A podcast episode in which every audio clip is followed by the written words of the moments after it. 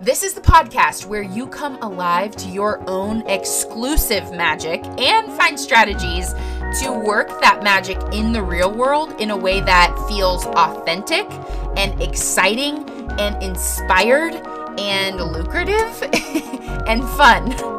I'm your coach, Bethany Shipley, and this is The Bethany Shipley Show.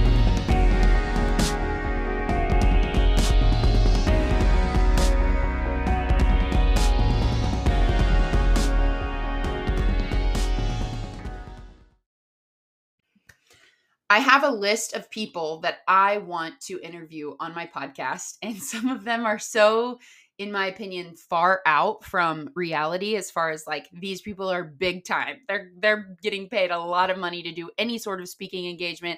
They are booked for years. The people that I have on my list, some of them are Kelly Clarkson, Andy Grammer, um, people who I really respect and admire their specific industry or their career or how they show up inside of their career and uh, I just got a I just got a note underneath my office door from a kiddo. My kids are out of school today, so this could be kind of fun. But I was so inspired today that I um I literally had to come and do this episode, even though two of my four kids are out of school today. Um, and so here here we are doing it. Um, one of the people that I want to interview on my podcast, though, her name is Colleen Hoover, and she's an uh, she's a writer. She's a uh, novel writer. She's fiction. I had never really gotten into fiction writing before. Uh, I guess in my adult life, I read fiction when I was a kid, of course, when I was in school, and then in my adult life, I really didn't create time for that. I saw it as a waste of time. I saw it as a time suck. I didn't see it as valuable in any way until I went through my dark night of the soul and I was pretty much paralyzed from doing any sort of real work, um, you know, quote unquote real work because I was physically unable to. One, because my eyes were so swollen, two, because my drive and motivation that were just used used to be natural and born in me and an everyday type of thing just really plummeted. And so I was finding ways to feel okay in the day, and reading was one of them. So a friend gave me this Colleen Hoover book, and I started reading it and it so funny actually i read one chapter and i wasn't super into it I just read one chapter and that night was the night where i was in the grand cayman islands and had a painful shell of i'm not kidding you like a beach uh, I was on in the beach or playing in the ocean, and a shell went into my eyeball, and scratched my eye. So that night I was like trying to get to the emergency room in Grand Cayman Islands. My husband ended up having to help me like get through the airport security with sunglasses and a wheelchair. I mean, it was the whole thing. Um, but I, I remember, even though I wasn't able to see, I was interested in this book. So I kept reading once my eye healed, and thankfully, eyes heal really quickly. And I started reading it again, and I really quickly found that I love reading. And as soon as I could separate my attachment from being productive or wanting to like achieve something in the day to realizing like I can create space to enjoy this now moment, doing anything I want. And sometimes that can be reading a novel. I really started to enjoy reading. So, Colleen Hoover, she writes a variety of things. One of her books that's most well known is called Verity, and it's really intense. Not one I would recommend you start with if you've never read her books, because it's really kind of scary, maybe a little bit more of a thriller. Um, but a lot of her other books are very romantic, very just very she's she's just an amazing writer. She has a very specific way. And so she is on my list of people that I want to interview. But until I get to that point where I could just call my old my good friend Coho, Colleen Hoover, and say, Hey, you want to be on my podcast? I'm going to have to resort to reading her story from her book. And I did not know uh, I'm I'm kind of in the like I read some of her books from the library. I go to the you know to Walmart and grab a book here and there. I have a, a few other authors that I'm reading as well, but I picked up this little I don't know, be called I guess it is a novel. It's almost like a novella. It's pretty small.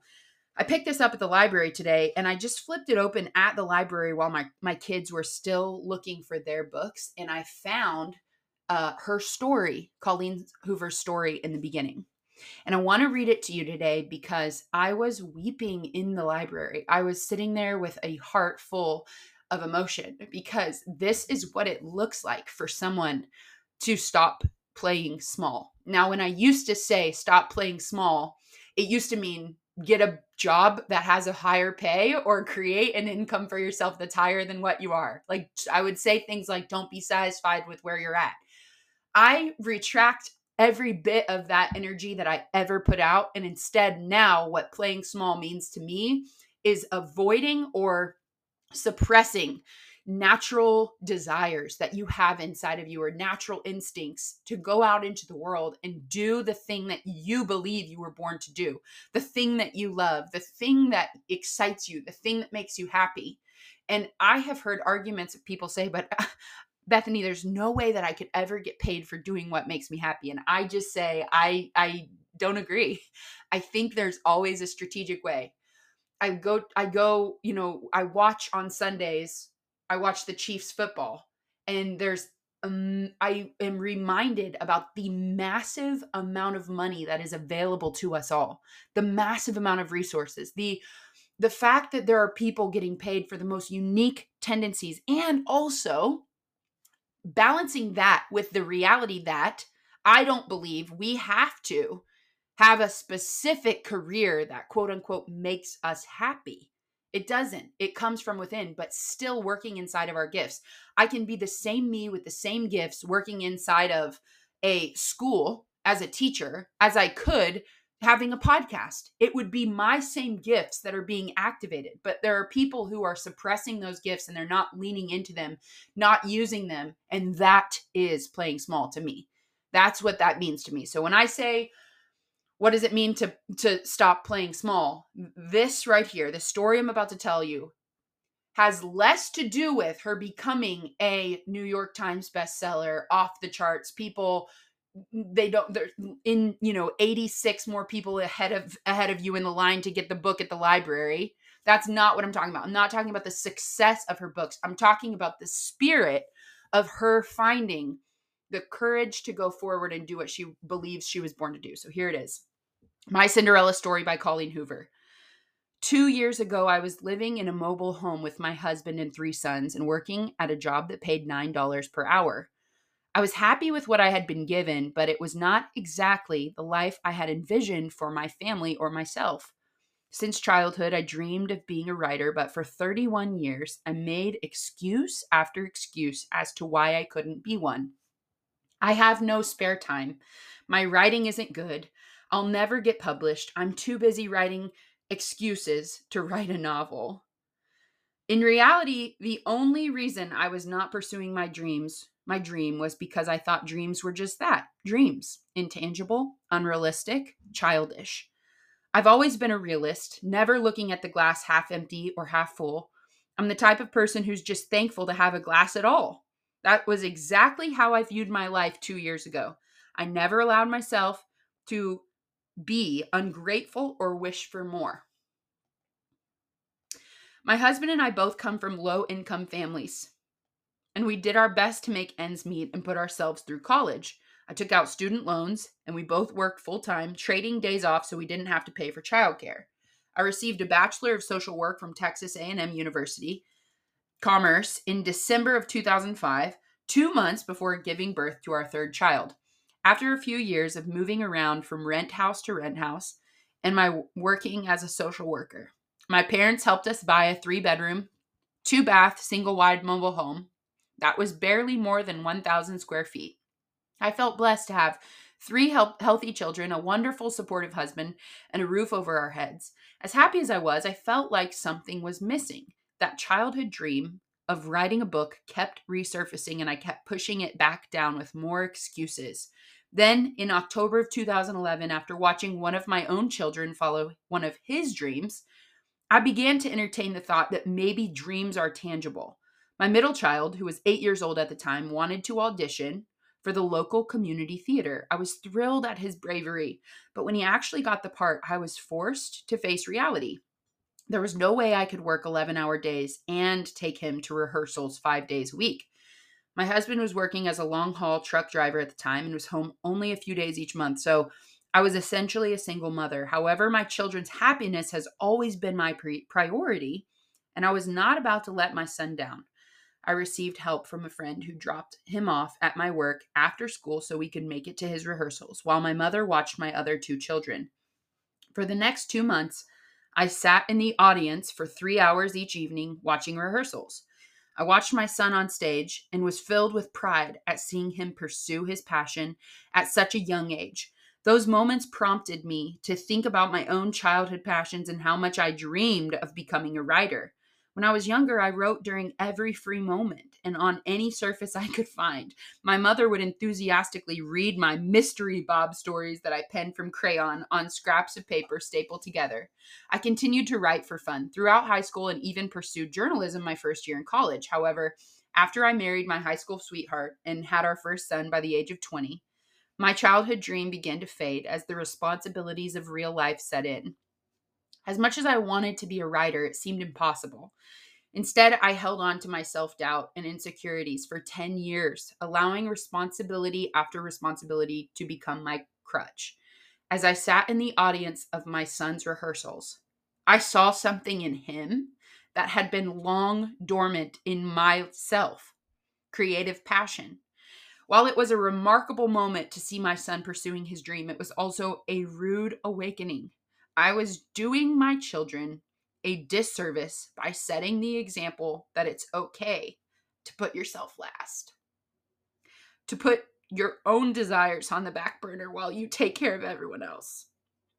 I made a promise to myself that night that I would start writing again, even if it was only for my own enjoyment. After coming to this realization, I began to find inspiration and motivation from other areas. One of my biggest motivators came from an Avett Brothers concert I attended with my sister. It was one of the best experiences of my life, not because we were in the front row, but because a few powerful seconds during their song. Head full of doubt, road full of promise. I had heard these lyrics sung many times before, yet the meaning had never resonated with me until that very moment. Decide what to be and go be it. The sentence was simple and straightforward, yet it left a profound impression on me. For days, the words continued to repeat in my head until they finally sunk in. If I wanted to be a writer, there was no reason I couldn't go be it. I pulled out my laptop at one of the play rehearsals and I wrote the very first line to Slammed. Kel and I load the last two boxes into the U-Haul. U-Haul. It was the first sentence to the book that would change my life. At the time, I was writing the book only for myself, but my mother was a huge supporter of my writing. After all, she still had the riveting mystery Bob stories I'd written in crayon. Even though I knew her opinion would be biased, I let her read what I had completed. She loved it, as any good mother would, and began pestering me for the next chapters. I also allowed my boss and both of my sisters to read the first several chapters, and they too asked for more. The fact that they wanted more of the story gave me the inspiration to continue. I enjoyed it so much that I wrote at every opportunity. I put my children to bed at night, right until well after midnight, and then have to be at work at seven o'clock and then seven o'clock the next morning. By the end of December, I had traded so much sleep in favor of writing that I had a complete manuscript. I also had three children who were very now who were now very adept at working a microwave. When I reached those two final words, the end, I felt like I had just achieved my childhood dream. Despite not having a real book, a publisher, or even an audience, after word spread that I had written a book, friends and family began requesting to read it. I couldn't afford to have paperbacks printed, so I researched and found Amazon's Kindle Direct publish, publishing program, KDP. After days of more research and attempting to learn everything I could about self publishing, I uploaded my book to Amazon. I had no experience. I never even tried to get the book traditionally published because, in my mind, I had already achieved my dream of writing the book. I didn't think there was a chance that people who didn't know me would ever read it. The opposite happened. Hundreds of people, complete, strange, complete strangers, started ordering my book. I began receiving requests for a, uh, for a sequel from those readers. And since I enjoyed writing the book so much, I was more than thrilled to deliver a sequel. I released Point of Retreat in February of 2012. Soon after, I began receiving royalty payments. Everything was happening so fast. I held on to every moment, afraid it would all end overnight. Since the sales weren't guaranteed, I refused to accept the possibility that things could improve from there. I was waiting for the excitement, positive reviews, and requests for more books to come to an end because it was all too good to be true. But it didn't end. Every day brought new readers until the books eventually hit the New York Times bestsellers list. publishers took notice of the rapid success of both books, and after signing up with a literary agency or agent, I accepted a publishing offer from Atria Books. My life became so busy that I had to quit my job in order to focus on writing full time. I was worried there wouldn't be enough money in it to support my family, but with the release of my third book, Hopeless, in December of 2012, I was finally convinced that this was now my career. Hopeless went on to hit number one on the New York Times bestsellers list and was Amazon's best selling self published ebook of 2013 and their 16th best selling ebook overall of 2013. We moved out of our mobile home less than 10 months ago and now live in a lake house that we never thought could be ours. Each morning I wake up and I'm confused with disbelief that this is now our life. We've been able to pay off all our debt and create college funds for our boys. We've also donated to several charities as a way to give back for all the incredible things that have happened to us. In the past two years, I've gone from a mother who refused to believe that a childhood fantasy could become a reality to a writer with five books that have all become New, York Times bestsellers, a free novella, and two more novels to be published this year. Each of those book is, books is tangible proof that if you have the courage to make them happen, dreams are a very real and attainable thing. All you have to do is find what inspires you, which can be something as simple as a song lyric or a child's smile on stage. Then you have to make the long, brave effort, which can be as daunting as sitting down at a computer facing a blank page and not giving up until you reach the finish line. Despite all the great experiences and accomplishments that have come after it, I still consider my proudest moment to be the first time I typed those words, the end. For that was my beginning. So I get so emotional when I read stories like that. And I think it's tempting to think that the emotion is coming from the success but what I know in my deepest heart of hearts is it's the courage to see the actual shift of I will do this because I love it, regardless of how it pans out, is the magic. Because prioritizing our now moment is the is the is the responsibility we have as a human being. Like I see my life and realizing how many times I misunderstood my assignment in experiencing time. It was not my job to manufacture time. It was my job to figure out what do I desire, what inspires me, what do I like, and then utilize and experience time in the way that I directed. And so I was so inspired by this, I just had to share it. So if I leave you with one thing today, I hope it's this. Instead of seeing playing small or playing big, stop playing small as something you need to achieve, I just encourage you see it as something you choose to do regardless of the outcome. Let the outcome be a secondary thought. Let the outcome be a afterthought. Prioritize what is inspiring and exciting to you because that is your magic. And yes, get coaching if you need to on how to make that happen, how to make it create the result that you need in order to continue doing it because that's a relevant thought. Of course, get the coaching you need. Of course, get the support. Of course, get the training. But prioritize doing it over the result. Thank you for listening to the Bethany Shipley Show. If you love it, please rate it. And then maybe one day I can actually have Colleen Hoover on my show. How cool would that be? That's what I'm putting out today. Uh, I would love to interview her and share. So the only way that that happens is by people listening to it. So thank you so much for listening to it. And if you love it, rate it wherever you're listening Apple Podcast, Spotify, wherever you listen. Just a little five star with a little blurb about what you loved. It literally, it really does change the game for podcasters. So Thank you so much and have a beautiful, beautiful rest of your day.